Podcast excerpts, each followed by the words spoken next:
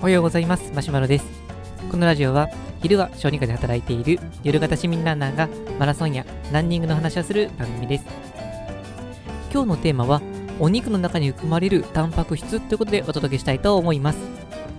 まあ、前回食事に関することを話したので、ちょっとその続きで、えー、もう少しお食事のことをお話ししようかなと思うんですけれども、えっ、と、結構ランナーさんの方であれば、健康に気を使っている方っていうのは非常に多いかなとは思うんですけれども、まあ、運動と同時に大事なのが、まあ、食事かなと思います。で、まあ、食事も、まあ、大事なポイントっていうのはいろいろあるんですけれども、今日はもうタンパク質の、まあ、お肉に含まれるタンパク質の量ということについて注目していきたいと思います。えっと、まあ、もし勉強しておられる方だったら、1日にどれだけのタンパク質を取ればいいのかっていうことは、まあ、ご存知かもしれません。えっと、目安として言われているのは、体重 1kg あたり 1g を目安に、まあ、できたら体重 1kg あたり 2g まで取るっていうのがよく言われています。例えば体重 50kg の人であれば、1日、まあ、50g、まあ、できたら 100g、えー、という体重が 70kg の人であれば、1日に 70g で、できたら 140g、そんな感じになってきます。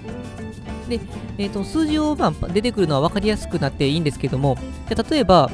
50g のタンパク質って実際食事直したらどれぐらいかっていうのはイメージ湧きますでしょうか？っていうところが、まあ、今回、まあ、大事にしたいポイントになってきます。で、よくですね、あの、勘違いされてる方がたまにおられたりするんですけども、例えば、あのスーパーとか行って、あの、牛肉 100g とか売ってますけども、牛肉 100g のうちに、タンパク質は何 g 含まれてるかなんですが、牛肉 100g だと、タンパク質も 100g って思ってる方がおられたりまして、あのまあ、牛肉といっても、まあ、タンパク質もあれば、あの脂肪分もあったりして、タンパク質の部分っていうのはもう全部じゃないんですね。で、これは豚肉も鶏肉も同じことが言えまして、あのまあ、皮の部分だったりすると、やっぱりこの油の部分が多かったりとかになってくるので、ま、100g のうちにどれだけのタンパク質があるのかっていうのは大事な知識になってきます。まあ、あの脂身が多いかどうかで変わってくるんですけども、まあ、ざっくりとは、まあ、4分の1ぐらいと思っていただくと大体合ってきます。まあ、つまり 100g のお肉があれば 25g 分のタンパク質が含まれているというそんな感じになってきます。で、まあ、そうなってくると例えば体重 50kg の人であれば毎日できたら 100g のタンパク質を取りたいということになりますので、まあ、牛肉換算でいくと 400g を取るべきになってくるんですけどこれですね、毎日取ろうと思うと結構いい量になってきませんでしょうか？で、まあ、もしこれが体重、まあ、70キロの人であれば、あの 140g のタンパク質がいますので、まあ、5、600g ぐらいのお肉はずっと毎日食べ続けるようになるんですけど、これなかなかな量になってきますね。で、えー、ちなみにその、まあ、普段の食事っていうことに言い換えるともうちょっと分かりやすいかなと思うんですけども、まあ、といっても普段の食事もまあお、お家でお肉焼いたりとかするにしても、どれだけの量を焼くのかっていうのは家庭によって様々かなと思うので、まあ、例としては、まあ、吉野家の、今日吉野家が好きなんですけど、吉野家の牛皿定食っていうのがあるので、これをちょっと例にしようかなと思います。まあ、牛皿定食っていうのは、まあ、ご飯とあの副菜、お味噌汁に加えて、まあ、の牛丼の上に乗ってるお肉の部分、これがあのおかずとしてお皿に乗ってくるんですけども、これで定食で大体、えー、タンパク質は 27g って書いてました。まあ、となると、仮に、まあ、吉野家の牛皿定食を3回朝昼晩と食べたとしても、50キロの人の目標のタンパク質 100g には届かないわけですね。だいたい 20g から 25g ぐらい足りないほどになってしまいます。で、牛皿定食って、まあ、あの、野菜類はもうちょっと欲しいかなっていう気はしなくはないですけれども、タンパク質っていう視点からすると、まあ、そんなに悪くないようなバランスに思うと思うんですが、まあ、それでも実はまあ足りないっていうのが、あのこういうタンパク1日に必要なタンパク質になってきます。となると、まあ、あの普段の食事の中で、あのー、まあ、工夫して、もう計算してってまでされてる方であれば合ってるかもしれませんけど、まあ、とりあえずこの、これが取っていけばいいかなっていう、なんとなくのイメージでされてる方であれば、もしかすると意外と足りなかったっていうことがあるんじゃないでしょうか。まあ、今は体重50キロの人を例にしましたので、まあ、50キロで結構軽めの人になりますので、まあ、60キロ、70キロの人であれば、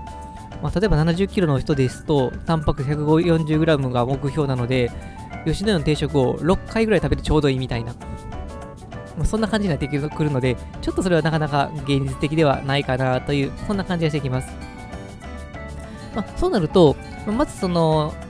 食事が大事なので、その牛皿定食みたいなものに加えて豆腐とかっていう風に加えていくことが大事な上で、そこでこうプロテインが大事になっていきます。まあ、プロテインっていうのは、まあ、言葉そのもので言うとタンパク質って意味ですけれども、まあ、大体プロテインって言ってイメージするのは、あの粉になっていて、水とか牛乳溶かして飲むっていう、あの、まあ、もう最近は大体皆さん飲まれてるようになりましたけど、昔あのボディビルダーしか飲んでるようなイメージがなかった、あの、プロテインですね。あのプロテインは、まあ、これ商品によって多少変わると思うんですが、大体ですけども、1回あたり、まあ、15g ぐらいのタンパク質が取れます。で、朝晩の2回取ることが大体の目安になっているものが多いかと思うので、えー、朝晩取ると1日 30g プロテインでタンパク質を摂取することができます。で、まあ、そうすると、さっきのこの牛皿定食の例でいくと、まあ、大体 27g をこう朝昼晩と取っていって、まあ、それでプロテインを取ると、1日のタンパク質量が110から 120g になってきます。まあ、こうすると、結構その、まあ、体重によるとは言っても、かなり目標のタンパク質量に近づいてくるんじゃないかなっていうふうに思います。というわけで、えーと、タンパク質っていうのは、あのお肉 100g に対して実は 100g じゃないんですよっていうところ。で、目安として、この定食でも 27g ぐらいしかタンパク質がないですよっていうこと。で、まあ、それでもある程度、まあ、バランスは取れてはいくんですけれども、もうがっつりと、やっぱりこのランナーさんでしっかりとタンパク質取りたいなっていう方であれば、プロテインを取った方がさらにいいですよっていうことで、お届けをさせていただきました。はい、というわけで本日の内容は以上です。このラジオでは、えー、ランニングに役立つかもしれない、そんな情報を日々配信しています。また僕自身はブログや Twitter もしていますので、気になった方は概要欄の URL をチェックしていただけると嬉しいです。それでは、しっかりと食事もとってランニングを楽しんでいきたいと思います。それでは、さよなら。